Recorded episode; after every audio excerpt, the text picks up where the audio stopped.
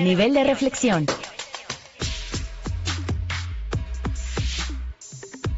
Y bueno, vamos a platicar con Edna Jaime en esta mañana, directora de México Evalúa, y a quien siempre es un gusto recibir en este espacio. Edna, ¿cómo estás? Muy buenos días. Muy buenos días, querido Mario. Pues muchas gracias por esta oportunidad. Al contrario, gracias a ti y además gracias por invitarme el día de ayer a la presentación de este estudio, los hallazgos 2019, que es, pues yo creo que, sin exagerar, el reporte más completo, que además se hace desde hace ya varios años y cada vez más integral a todo la idea del sistema de justicia, desde las eh, policías, los ministerios públicos, los jueces, lo que pasa con las cárceles, es decir, todo el paquete completo de uno de los temas más importantes que tenemos en nuestro país. Y bueno, yo empezaría por, preguntarte o por pedirte que nos cuentes, Edna, eh, pues de los principales hallazgos, si te parece, empezamos con los positivos, porque me parece que estamos tan acostumbrados a hablar de lo malo que, que pasa en nuestro sistema de justicia que nunca hablamos nada bueno y hay hallazgos interesantes en ese sentido. Mario, pues primero decirte que nos sentimos muy honrados de haber contado contigo. Fue muy importante la perspectiva que nos ofreciste. Muchas gracias. Y mira, me parece muy bien empezar por lo positivo. De hecho, la portada de hallazgos de 2019, eh, pues tiene eh, como una fractura, es una imagen de una fractura, pero con un, con un rebrote, con una plantita verde que están haciendo. Y ese es el mensaje importante de este hallazgo que eh, pues a pesar de que hemos tenido muchos problemas con la implementación de este nuevo modelo de justicia, ya estamos recogiendo cosas muy positivas. ¿Qué más, qué más eh, eh, dato positivo que, el, que este sistema respete derechos?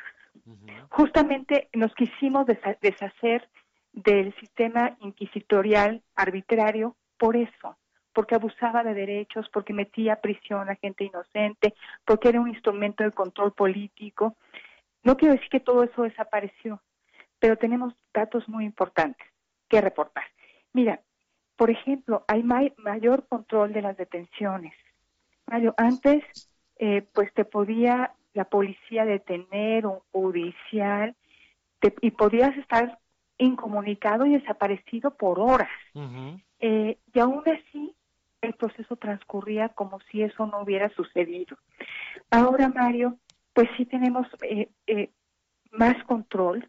Los jueces están determinando que hay ciertas condiciones inaceptables y que, que si suceden cuando te detienen, ya no pueden declarar la detención legal. Entonces, el, alrededor del 30% eh, de las detenciones en este país fueron declaradas ilegales. Eso es una muy buena nota. Eh, hay estados eh, que, nos llamaron la atención, no sabemos qué fenómeno están, estamos reportando, por ejemplo, Oaxaca, casi el 70% de las detenciones se declararon ilegales. ¿Y eso por qué es una buena noticia? El, es que las eh, detenciones se declaren ilegales o el dato de Oaxaca. Sí, sí, sí, el que sean, sean, el que se califiquen como ilegales, porque lo que está revelando es mayor exigencia.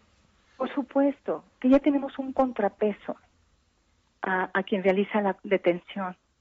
Eso es lo que queríamos construir con un sistema, que, no, que la arbitrariedad de un policía pudiera ser controlada, que la, eh, que la posible arbitrariedad o falta de trabajo del Ministerio Público pudiera ser controlada por un juez.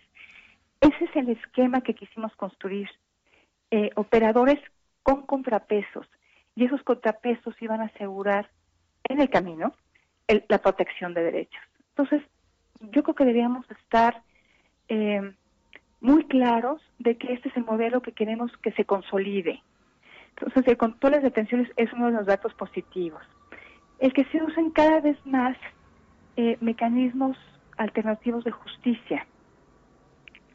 Eh, es clarísimo que en, en, un proceso no todo tiene que acabar en un juicio oral con una sentencia condenatoria. Eso es a lo que estábamos acostumbrados. Ahora hay otros mecanismos para que la víctima, el perpetrador, el imputado, eh, pueda resarcir el daño que, ocasionó, encontrar medidas de reparación, acuerdos, eh, que, permiten eh, pues no solamente resolver el conflicto, que ese es el objetivo de, eh, la justicia penal, sino reparar el daño también. Y, descongestionar el sistema, que llegue a juicio oral aquello que no tiene otra manera de arreglarse. Ahora, es importante hablar de esto porque un dato que presentaban también en este, o presentan en este reporte, es que si bien el, nuevo modelo en el que hay mayor vigilancia en la forma de acceder a las aprehensiones, en la que desde los Poder Judicial hay mayor exigencia a las, a las pruebas que se presentan, eh, si bien hacia allá queremos ir, pues la impunidad sigue siendo altísima, primero por la cifra que no se reporta y luego de la cifra que se reporta la que termina siendo procesada, pero lo que me parece muy preocupante es que este ambiente, digamos, de hartazgo con la impunidad, que es perfectamente comprensible, parece ser el caldo de cultivo para dos cosas. Uno, el empujar políticas como estas de la prisión preventiva oficiosa, que si nos pudieras contar de eso me parece importante como para entender por qué es delicado. Y dos, lo que planteaban ayer como contrarreformas, eh, que además hay una especie de, de plaga por la cantidad de iniciativas en ese sentido que yo no estaba tan claro que ayer presentaron. A ver, cuéntanos estas dos cosas, por favor. Mira, es un hecho, eh, Mario, que nos quedamos atorados en este proceso de consolidación. No, eh, yo te estoy hablando de aspectos positivos que son valiosísimos. De ninguna manera quiero que se disminuyan, pero seguimos teniendo, como tú dices, niveles de impunidad muy altos. Eh, a nivel nacional, pues 94%. Eh, de los de los delitos que conoce la autoridad, que son una fracción pequeña de los que realmente suceden, eh, pues muchos no encuentran una resolución, se quedan atascados en la tubería procesal, no se resuelve. Y entonces, ahorita la pregunta es, ¿cómo arreglamos lo que tenemos? Y aquí es donde encontramos distintas posiciones. Eh, hay políticos y legisladores que creen que hay que bajar estándares, que estos mecanismos de contrapeso de los que te hablo, pues hay que debilitarlos porque no pueden, porque pues la investigación criminal es tan mala eh, que no puede cumplir con los estándares del nuevo modelo, entonces lo que quieren es pues rebajarle y eso implica eh, pues quitarnos derechos, garantías procesales y eso creo que es inaceptable. La prisión preventiva oficiosa es eso. Eh, la prisión preventiva siempre está considerada como una medida cautelar. Que quiere decir que antes de saber si eres culpable o inocente, tú te vas a la cárcel. En automático. Pero eh, eh, para poder obtener del juez esta medida cautelar, hay que, el, el, fiscal tiene que dar razones, tiene que argumentar. Eso es lo que queríamos. No es que queríamos, quisiéramos desaparecer la prisión preventiva como una medida cautelar, no. Eh, eh, siempre está en la posibilidad del fiscal de pedirla, eh, de dar los argumentos de por qué es necesaria. Ahora lo que estamos promoviendo es que sea automática, oficiosa, que ya no haya una deliberación de los riesgos que implica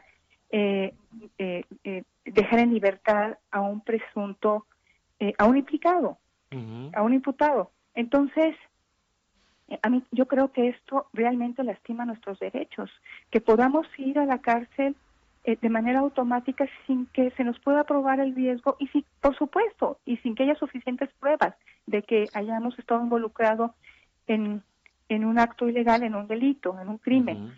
Entonces, me parece bien preocupante que haya un grupo importante de políticos, eh, de legisladores, que quieran arreglar las cosas yéndonos para atrás.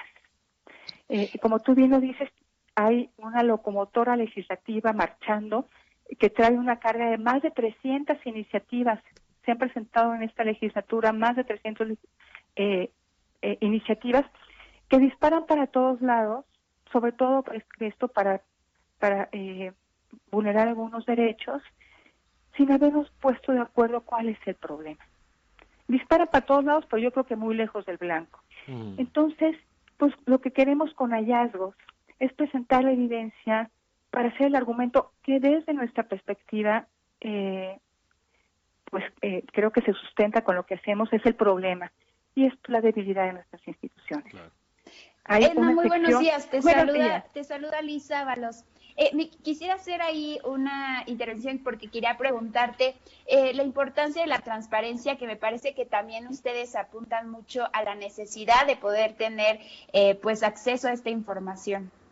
Es un dato importantísimo. Muchas gracias por la pregunta, porque este trabajo es posible si contamos con la información.